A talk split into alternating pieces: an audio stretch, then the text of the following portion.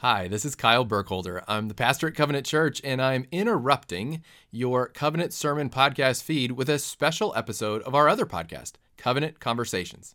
Covenant Conversations is a podcast channel with practical and thoughtful discussions to help you discover gospel centered wisdom that impacts your everyday life and relationships. So while you enjoy this episode today, don't forget to go to anywhere you get your podcast to subscribe to Covenant Conversations. And it's also available on YouTube for people who prefer to watch their podcasts. So, without further ado, let's join the conversation. Hey, this is Pastor Kyle Burkholder. Welcome to Covenant Conversations. Covenant Conversations is our podcast with practical and thoughtful discussions to help you discover gospel centered wisdom that impacts your everyday life and relationships. On today's episode, I am joined by my friend April Wahl. April is an expert in all things tween and teen. She is a minister who's been working with them for well over a decade and she has seen it all, including from a parent side. What are the mistakes that we're making? And that's what we're going to get into together. It's a really rich conversation, so much wisdom coming from April.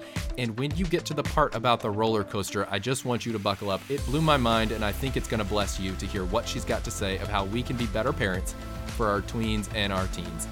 With all that said, let's get to the conversation. Welcome to Covenant Conversations. Our guest today is April Wahl. April um, is a friend I made somewhat recently. We are connected in random ways by random people that no one in the universe should ever uh, think we would know each other. But I had the great privilege of getting to know her. And she is, if nothing else, uh, somebody who loves your middle schooler and my middle schooler, our teenagers. She loves them more than I can ever imagine loving anything. Um, and so I've invited her on today to um, what we're going to talk about, the big thing I said, can you tell me three mistakes that parents of middle schoolers make? Now, this applies to probably your third and fourth graders and probably your ninth and 10th graders and everywhere in between. But um, I wanted to have April here because she's incredible. She is at April Wahl, W A H L dot org. She will come speak at your thing. She's going to write an incredible book out of this exact podcast because I told her so much is so good what she's got for us. Um, but April, um, thank you for being here. Tell us about yourself. How did you get into loving middle schoolers? What do you do? Where do you live? Tell us all the things. Kyle, you are so great. That was, man, I will pay you later for saying all of those great things. Uh, it's an honor to be here chatting with you. I am you know, I like you said, I love middle schoolers. I love teenagers. I think they're the best people in the whole entire world. I love people that love middle schoolers and teenagers and I kind of got into it um not on purpose. I have a background in education and I was a teacher and I started volunteering in our youth ministry uh, about 15 years ago. And prior to that, I was a girls basketball coach. I know that's scary.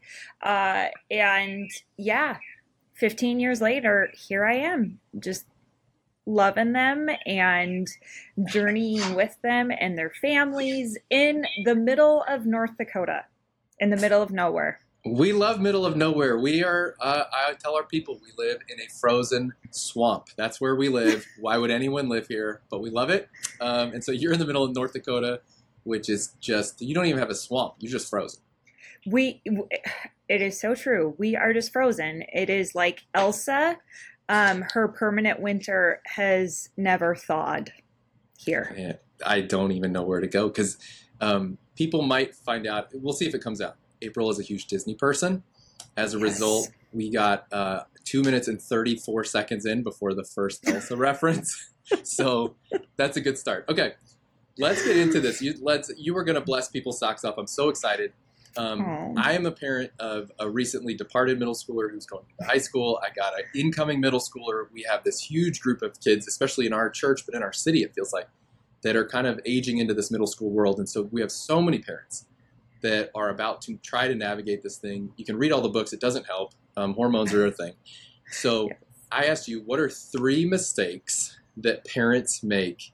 And maybe by hearing you lay them out ahead of time, we can avoid them as we go. So would you be um, so kind? Would you reveal what is mistake number one that parents make? Oh, well, I just want to say that I I am learning each and every day. One, as a parent of an eight year old and a one and a half year old, but also learning with middle school parents as mm-hmm. well. And so I just want to come at this with this posture of we're all in this together and we are learning and growing together. Uh, so, mistake number one is that we don't listen uh, with empathy. We don't listen mm. empathetically. Mm. Adolescence is so hard. You know this as a dad of teenagers. Uh, and we know this once being teenagers ourselves, but being a teenager today is so much more complex than it was 15 years ago, 20 years ago, 30 years ago, 40, 50 years ago, even I would say five years ago. Uh, the felt needs of a teenager are, st- are still the same, asking the questions of Am I loved? Am I enough? Do I matter? Do I belong? Can I contribute? Do I have a purpose? But now there's just so many other layers mm. to hmm. those questions as they're trying to find the answers to them. Um, and yeah, it I just have so much empathy and compassion for teenagers today. So, like you said, like social media is a layer. Oh, yes. The internet's a layer. There's there's these digital voices. Um, are we? If we don't listen, and you're going to tell me what listening empathetically, you're going to kind of probably tell me what that means more. But but if we're failing at this first one, when we f- make this mistake and don't listen, clearly they they used to not have a place to go. You know, you go in your room and you pout, and now kids have a place to go where people are going to be listening to them.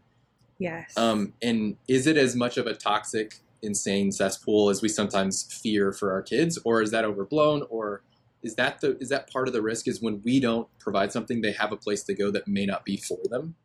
That you nailed it a thousand percent. And and granted, I, I have seen teenagers find healthy spaces online but I would say, in my experience, that's not always the case. Mm-hmm. That more than what what happens more often is like what you just said. We're not coming with this posture of I'm going to listen to you. I'm going to validate your concern, your emotions that you have right now.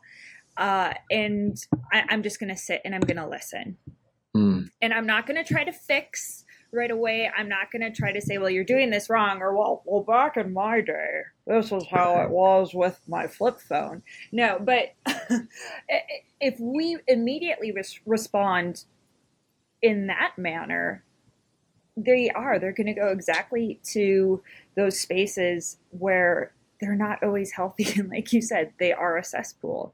Mm. Um, and the, the I guess the positive part of that is they might find validation there, but it might not be on the paths that we want them to walk down as followers of Jesus. Mm-hmm. And man, I I just think and I even think of being in youth ministry in times where I haven't had that posture of having an empathetic ear that I have shut the door on further conversations with teenagers because mm. I haven't validated that experience. And it's not saying I have to agree with it and say, oh, yeah, you are so right. You're totally on it.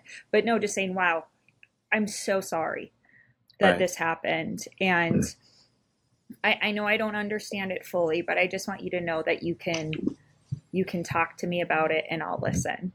Hmm. So like um that sounds hard can be a really powerful statement. Just yeah. as we as we listen to our kids and talk back to their kids i mean they have issues that nothing new under the sun. You know there, there's always that parent ah there's nothing new under the sun. I've been through this. I know what you're going through. I've been in love before whatever.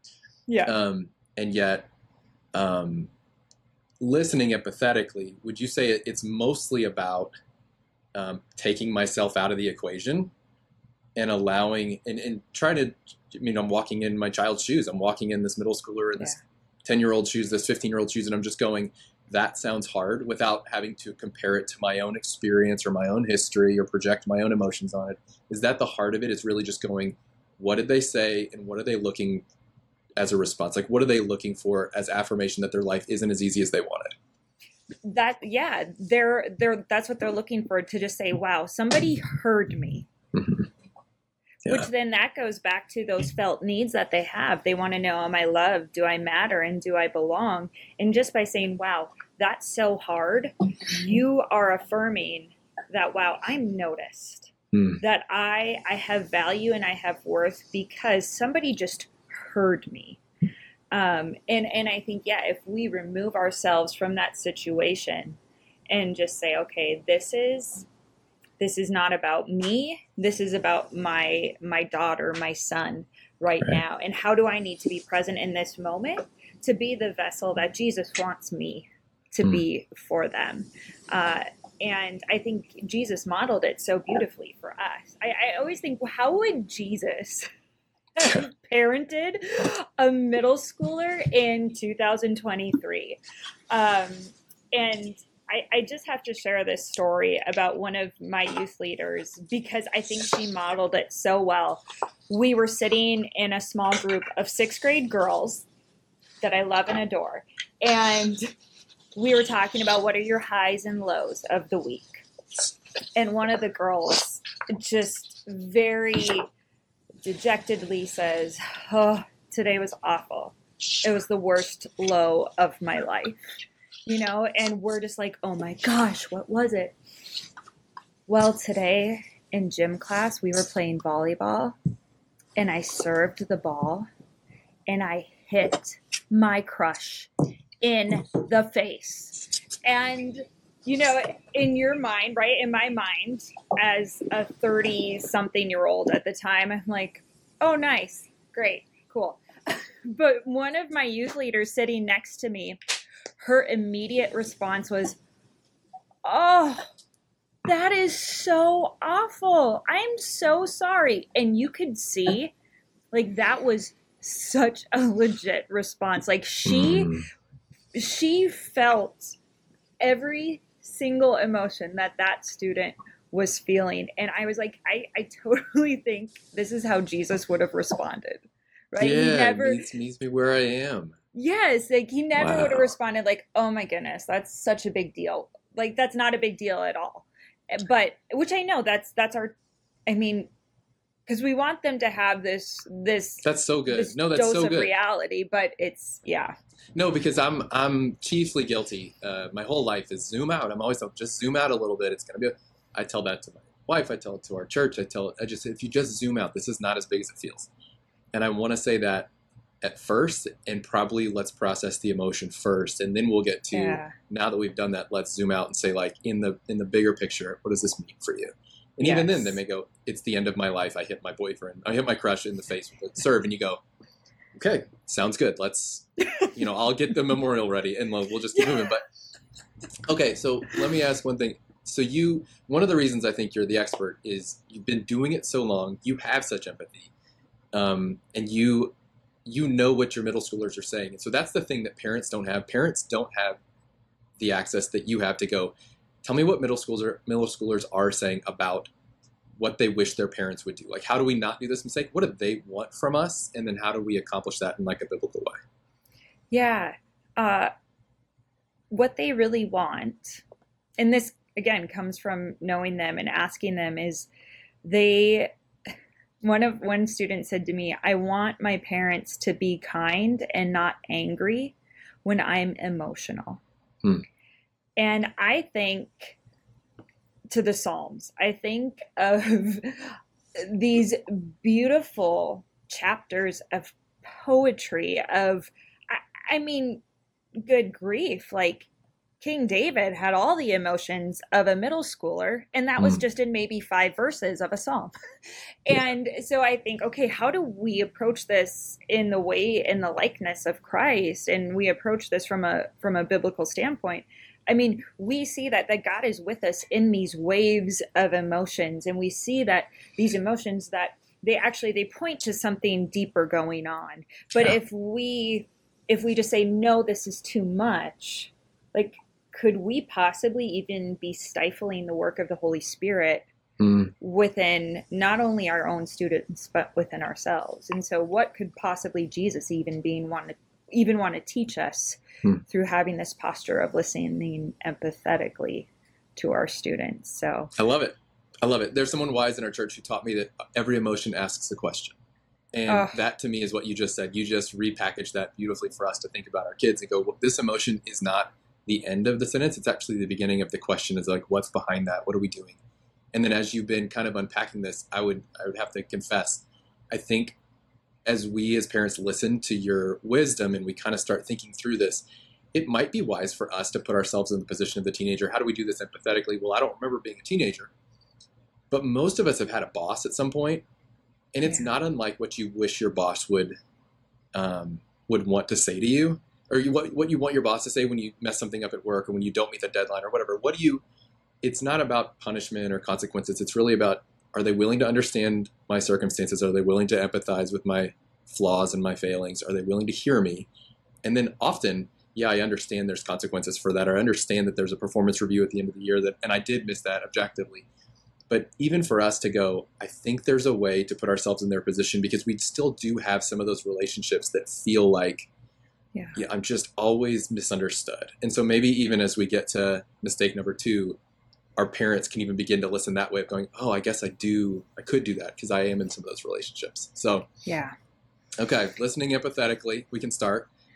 Yep. Number two, Number two, uh, this one's hard because I even see myself doing this with our students and even with my eight year old. We don't let them learn. Now, now what I mean is I, I'm not saying that okay, let's let let's let all these teenagers go wild, let loose, and be like, you know what?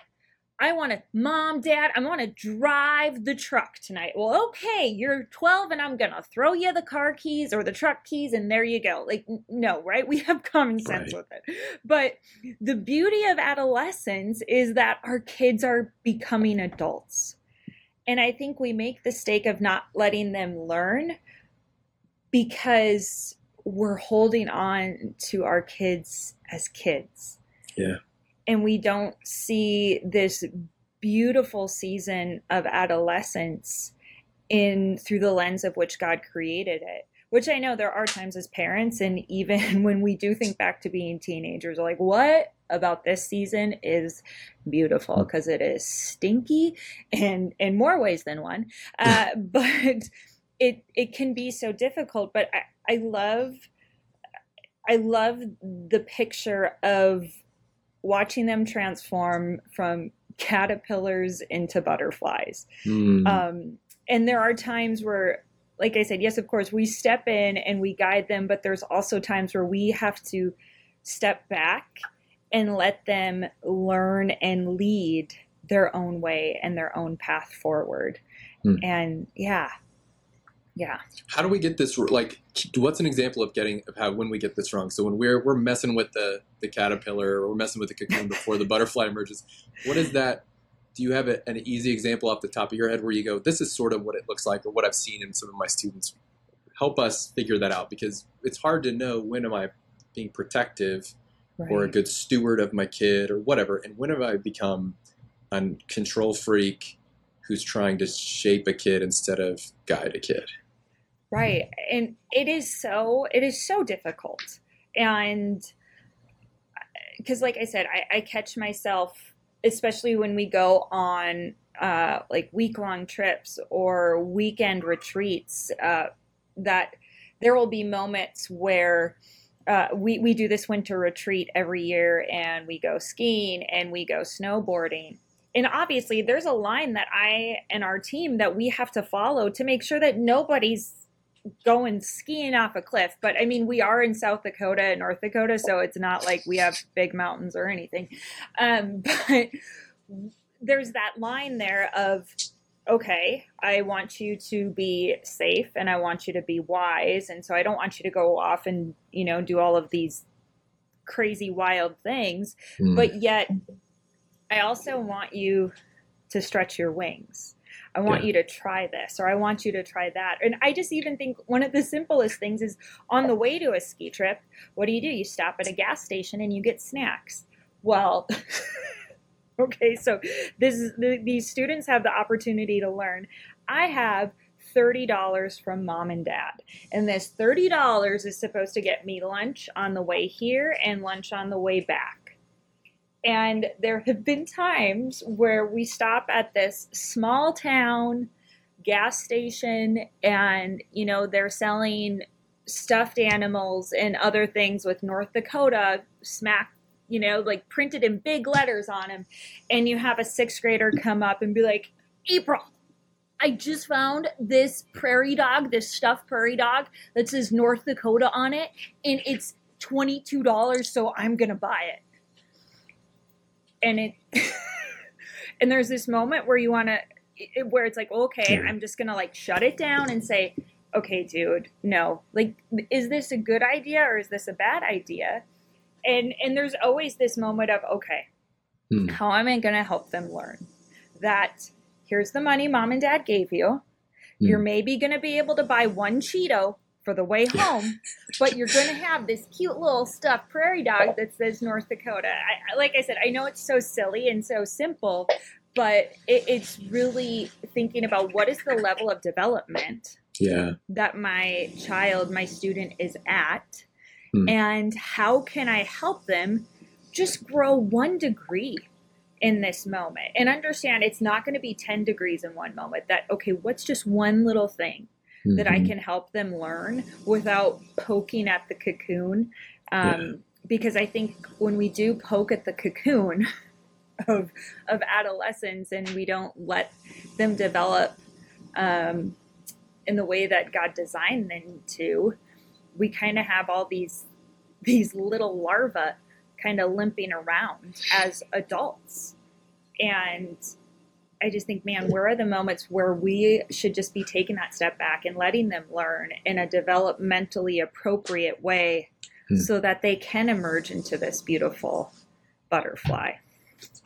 That's good because I, I, mean that is our instinct. That's that's a, like the perfect story. Our instinct is to say, don't make the bad choice when making a pretty harmless bad choice allows us to make a much bigger lesson learning you know developmental piece later yeah. um, and that's a harmless one. I thought you were going to say they'd get 12 slim jims and a red bull but uh, the prairie dog is worse. So that's that i couldn't believe where we're going. That's that's much worse. Um, that's good. So one thing you did and i'm something my wife and i are really intentional about is i say don't ever jeopardize uh, and I have two girls, so for my we try to set my wife up as the um, the person who they will go to. We want her to be their trusted source, and I'm I get to play aloof dad a little bit, um, and I'm tracking, but I'm trying to keep give them distance so they can feel safe that mom is their is the woman of, of the go to woman in their life.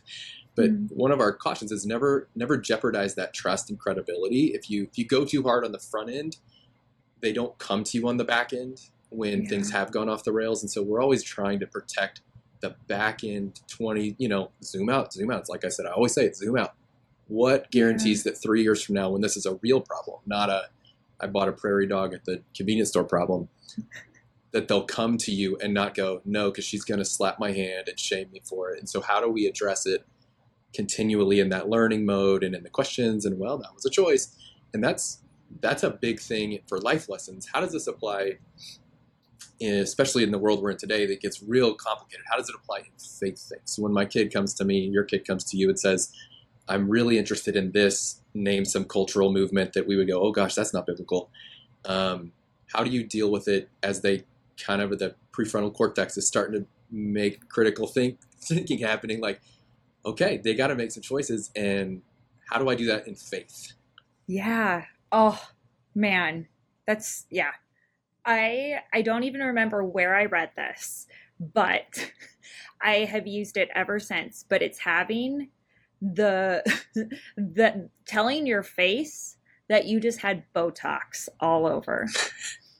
So okay. even just physically, right when when your student comes and says, "Yeah, I'm I'm interested in this thing," and and our our mind, our heart, everything inside of our bodies is like mayday mayday mayday oh my gosh like and we have this whole narrative played out of how it's all going to go off the rails mm. but on the outside we got to have the botox face and responding in a, responding again in that manner with with an empathetic posture mm. but understanding that if we just say well gosh that's wrong why where where in the world would you come up with that that we're stunting that growth that understanding that part of letting them learn. This is a part of, of of them becoming autonomous that mm. that they're learning autonomy and and having that ability to decide from themselves and be their own person. And so it, it's like we take this this stance of a consultant where wow i'm i'd love to hear more about why you're interested in this. And you know what? Let's explore this together mm. um, and let's let's think about what what role does jesus play in all of this? Because in order for and, and we just think of ourselves as adults. When does our faith grow? Well it grows when we have questions. Right. It grows when we might have doubts. And so i, I wonder what would happen if especially just within the church in general when we looked at gen z or now gen alpha if if we looked at them when they have these questions about x y and z that might make our insides go oh my gosh what do we do now? That if we just thought okay this is their faith mm-hmm. taking a turn for the better. This is an opportunity for us to speak into this into this phase that they're in and say okay here's how i'm going to help you see the way of jesus in this and and we have to figure out how to do this this dance of of knowing when to speak into those those, those situations and again just taking a step back and saying okay jesus i'm, I'm to let you work hmm. because i trust that you're big enough for this hmm. um, but yeah like you were saying i love I love that perspective that you guys have as parents where you're like, okay, yeah, we, we're thinking of this in the long run of we always want to be that place that our daughters come back to. And mm-hmm. i just love that. I think that's so that's so great. And you're providing that space for them to say yeah i know i can bring my big questions to mom and to dad because there isn't going to be the oh my gosh what are you doing? And i think like that's just so the heart of jesus because you look all the time at i mean my word his disciples Mm-hmm. Like, let's talk about drama and adolescence and all that stuff. Like, they're the epitome of it at times. And I just think of the posture of Jesus and then the heart of the Father and all of that. And Jesus and God are big enough to handle all of those things for us. So we have to trust that they're big enough to handle the questions that our teenagers have. So I love it. Yeah. I love it. That's that's um it's a wild act of faith and and so maybe what parents need to hear is God might be growing your faith hmm. through your kids' yeah. doubts. Yeah. And when we respond in insecurity, hmm. then it says more about us than it does about them. Mm-hmm. And so, what's the security of our faith first? And this this always goes back to me. And It's the thing you tell parents all the time. It's like your faith and your faithfulness is the root and the rock that your kids are going to come back to. So when mm-hmm. their world is shaking, um, if I'm not faithful and I'm not um, solid in who I am and how I live out what I am, if I'm a hypocrite and I, I change my mind every few days and I'm always slapping hands and never just listening, I, I become unsafe. And if I'm supposed to raise them up in the way they should go, well, what am I raising them into? If I want them to be more like me, if I'm discipling my own kids, I better be who I want them to be in a consistent mm-hmm. manner over a long period of time. And it seems we're so reactionary. Um, yeah. We want to nip this in the bud and we want to get this right here. And to your point, I think Jesus, you kind of read through Jesus with these mostly adolescent young men, just kind of like rolling his eyes and smiling and bringing them in a little closer. And, um, you know, Peter the middle schooler would have been a great. I mean, that's your that's your next book. That's three books away. Peter the middle schooler is just like, how do you how do you work through this? And it's like, you know, you take the long view and you continue to shape and love, but it's Jesus's faithfulness that kept them coming back. Yeah. And parents have to remember that too, because I think we get so we get so insecure and so afraid of where our kid is going. Yeah. And I, I had someone in my office, uh, let's say a week ago, she's been so faithful. She has it's a it's a grown up problem. She's grown up kids, and a grown up kid with a grown up problem has come back to mom, and has started to let go of a really complex grown up problem. Mm-hmm. And mom's the person she trusts, even though this community that's way off center and, and has led her astray. This community has been her big affirmation for years long journey into darkness. when the Holy Spirit kind of nudged in again, Mm. she left the community and she went back to mom because mom's Mhm. walk had been faithful and steady and true, and mom kept loving her and letting her learn and and but holding the line, right? The difference between I'm going to let you make a bad choice versus I'm going to support all your bad choices, and it's it's like that line that line of loving you with truth, but also allowing like I can't I can't choose for you. The consultant doesn't take over the company. The consultant Ugh. gives the best advice they can and lets the company make the choice. And maybe as parents, that's what you're aiming for. That that's a good word right there. That could Yeah. be that could be the title of book four that okay, we do. are gonna write. So- We're gonna whole series of them. We'll get them all together. um, well, book five. Then I don't even know. I don't know how much more we can pack into this because I'm my head is spinning and I have about a million thoughts. But I'm gonna try to shut up.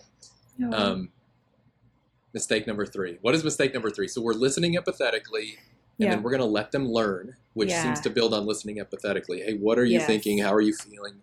Why do you think this? Tell me more. Tell me more is the best. Parents say, "Tell me more" a lot. Don't ask questions. Just say, "Tell me more." Okay, so then we're we're building on this now. What's mistake number three that our parents are making? we don't let God be God or the you, you, know the the Christian bookstore cheesy saying of we're not letting our faith be bigger than our fear. Hmm. Uh, we it, and and like you were just saying that if we we're the number one parents are the number one spiritual influence in the li- lives of their kids whether they are spiritual or whether they aren't spiritual and so if we are acting in this chicken little kind of way is do i sound like a boomer for saying chicken chicken That was little good. But, right? That's a very good Thank- job, Chicken Little. Thank you. But that if as as believers in Jesus Christ and who he says he is, if we're running around like, oh my gosh, I'm so afraid. Oh, now there's this coming out, and now there's this, and oh my gosh, like, oh, the sky is falling. What kind of faith are we imparting to our teenagers? Hmm. That we're we're we're discipling or we're making all these chicken little disciples instead of these disciples that that Jesus calls us to make that can stand firm in who he is and who he's called us to be and the mission that he's given us to Hmm. join him to join him on mission in building his kingdom here on earth as it is in heaven and I think God knew exactly what he was doing when he created this beautiful transformation from childhood to adulthood. And like I said earlier, it's not always easy, but it's God's plan. But can we trust him for that? Hmm. Can we trust him that all of these waves of adolescence were his design and his intention that even as our students pull away from us, as our kids pull away from us one second, uh, you know, like the one I, I remember, I don't remember what, if it was in a book or I heard a speaker say it, but talking about um, his daughter moving through adolescence and how one night, right, she's hanging out with her dad and like, gosh, I love you, dad, you're the best, you know. And then the next morning, like, goes in to say, hey, are you ready for school? And it's like, "Rah, who disturbs my slumber, right? Like, how dare you? And just like, dad, I hate you, get out of here. And I, I think, I- and I don't know if it's just w- the way of hmm. of culture right now but just to say okay here's here are the normal things that my adolescent child is going to be going through and i don't i don't need to fear because i know the one who holds tomorrow. I know the one who is hmm. in charge of all of this and we we have this incredible opportunity to have influence and impact on the kids that God has given us to raise about the and then even to like our our kids as friends that we have this opportunity to create a culture of trusting that Jesus is enough. Hmm. Uh, that he is who he says he is, that he has a plan, and that we're all going to be okay because we know how it ends Yeah. we know how it ends and so i, I think yeah we, we just we're allowing so many voices of watch out for this watch out for that disciple us more Hmm. than we are allowing the voice of Jesus to disciple us.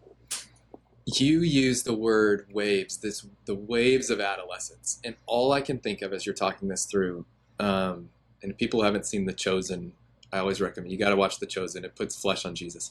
But the scene of Jesus, um, I mean, it's in your Bible before it's in The Chosen, but the, the scene in The Chosen of Jesus uh, calming the wind and the waves and the disciples in the boat. Mhm. Um, so whether you've seen it or not, the story's familiar. Who are we? Are we joining our adolescent in the boat Hmm. and then crying out about the wind and the waves of the culture and crying out about the latest drama that happened? And are we, or are we out with Jesus and taking the posture of Jesus, who, in a word, peace be still, can um, Hmm. can set the whole thing right. And so, who is our trust in? Is our trust in um, the one who can calm it all, or is our trust? Are we just might as well be another adolescent in the boat, panicking and Yeah. freaking out? And and I, our kids, our kids are so smart. Like they read our emotions more than more than they know they're reading. Like subconsciously, Yeah. they know how we're feeling when we walk in the door. Yeah, I know this because I'm not a very emotional uh, highs and lows human. I cry all the time, but um, and I'll hear my girls ask my wife, "Is Dad okay if I come Mhm. home less than like hundred percent cheery?" So they're reading me the second I walk in the room. Yeah. Um, and so as they go through the waves, I'm Mhm. just imagining we got to get out of that that storm with that with them, and we have to be this this safe place, drawing them towards Christ, and the only thing that can calm that for them. That's beautiful because they they're going to ride the waves over and over. It's going to keep Yes. happening. We can't stop the storms of adolescence. No, no, there is, there's not a thing that we can do to stop, to stop that, this beautiful transformation. Mm. And we don't want to Right. because, again, we have this credible, incredible opportunity to watch these little tiny humans grow into these incredible adult humans. And oh, it's such a gift. And Mm. as you were talking about the waves, one of one of my favorite illustrations comes from one of my dear friends that has raised two teenagers. Uh, one's in college, one's about to start college. She and her husband were in youth ministry for years. Um, they're lead pastors now. And she said, You know, one day I was listening to my daughter, right, ride the waves and say, Well, then there was this, and then there was this drama, and then there was this. And my friend said, And you know, I thought of it, it's a lot like a roller coaster. Hmm. And she said, and there's so many times I want to get in the roller coaster car with her and I want to be like, well, yeah, of course. And I just want to ride it all with her and just, you know, join her on every up and every down and every twist and turn. And she Mm. said, but what I've discovered is that I just have to sit back and listen. Mm. And I just have to let her move through this and then speak into it when when when I have that nudge from the Holy Spirit. Yeah. And then she said, and then I'm always waiting at the end of the ride. Yeah. I'm always waiting there as soon as she gets off to just say, How was it? And I'm like, That's gold. That is April, that's gold. so good. I mean, even dig one level deeper. What's your favorite roller coaster at Disney? Cosmic Rewind, Guardians of the Galaxy. See, I knew you'd have one right off the bat. Okay. I've never been on that.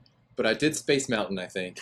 And I think I did whatever the Everest one is. But Space Mountain is great. You cannot have a conversation in the middle of Space Mountain. Right? No. You're writing the ups and downs of it. You're in the dark. You're upside down. I don't know where I am. And if someone tried to talk to me while I'm in the middle of the roller coaster, I'm not really hearing them. It isn't until you get off, you're on the platform, you start to digest what just happened. You don't even know what just happened, frankly. And then you're like, what? What was that? And if somebody was like, well, I have the schematics, I've written it before, let me show you, it, I might start to understand it. But so often, this is so good. And and I never ever heard of this or thought of this. This is fantastic. When we engage our kids on the roller coaster and then we get frustrated that they're not hearing us, they're not listening to us, they're not obeying us, we got to maybe wait for them to get off the roller coaster before we try to dispense the world's greatest, most profound wisdom because they're not hearing us in the middle of that emotional storm. I mean, That's gold. that's wild. That is gold. You just took Okay. that to the next level. Well, that's book eight. So, um, I think parents have to hear because everything you've been saying is is rooted in a parent's own um, walk with Christ, and so people will often ask me like, "What's one thing I need to do?" or "What's the like? How do I prepare for this?" And I would actually say, like, "What book do I need to read?" I would just say you probably should be in your Bible more because your kid will not believe you yeah. and you're not going to have the the faith and this the the steadiness to get through the season if you're not rooted in Jesus first. So you can tell your kid all day long that they need to like trust in the Lord, and if you're not doing it, if you're not rooted there, it's not going to happen. So let right. me just um, I can't help myself. Let me exhort some people and say that. So parents, mm. you got to be in the Word. You have your faith has to be growing stronger if you have any hope of pointing people to it. Okay, mm. uh, end of rant. Um, holy cow! I feel like I'm on the roller coaster. Okay. um, uh, what is so? So let's summarize. You've summarized all the things. We we listen empathetically. Mm-hmm. Let them learn. What yeah. was number three? Something about a roller coaster. Uh, we let go and let God. Okay, there it is. We gotta actually believe that Jesus is who He says He is, and He can yes. actually cover this. So our faith needs to actually start showing through. Good. Yes. Okay. So then you have access. Let's say God God gives you a microphone. You have access to every parent of a middle schooler, a high schooler, a, a tween, every parent in America. And God mm-hmm. says you get to tell them, here's your here's your two minutes. Here's your what would you tell parents? What do they need to hear that's going to make this big difference that might shape them so that they might shape these kids as they become the next leaders of the church? Oh, I would say remind your son or your daughter each and every day of who they are and whose they are. Hmm. Uh, that because of Jesus, they are loved and they matter and they belong. And their job is to go and tell their friends that same exact th- those same exact words and mm. to just ground like you said like ground yourselves in the identity that Jesus has given you as his friend and as his follower. And I really truly believe that if we when that everything else falls into place when we begin with that foundational work of this is who Jesus says I am. I am loved and I am matter and I belong. And I just need to go tell everybody else those hmm. three things. Um, I, I just think I, I have phenomenal parents and they showed me those three things every day and and and yet i still struggled with those same three things when i was a middle schooler when i was a high schooler i still struggle with those yeah. three things but i think man if we show up as parents and mm. as the church in the lives of teenagers each and every day showing them you are loved and you matter and you belong man like watch out. The world is going to be set on the fire in the best way ever. Um, because jesus is going to be at work and he's going to say yeah those are my friends and those are my hmm. followers and they're killing it. April you are killing it. Um, thank you for gracing us with some of your time for sharing some of your wisdom.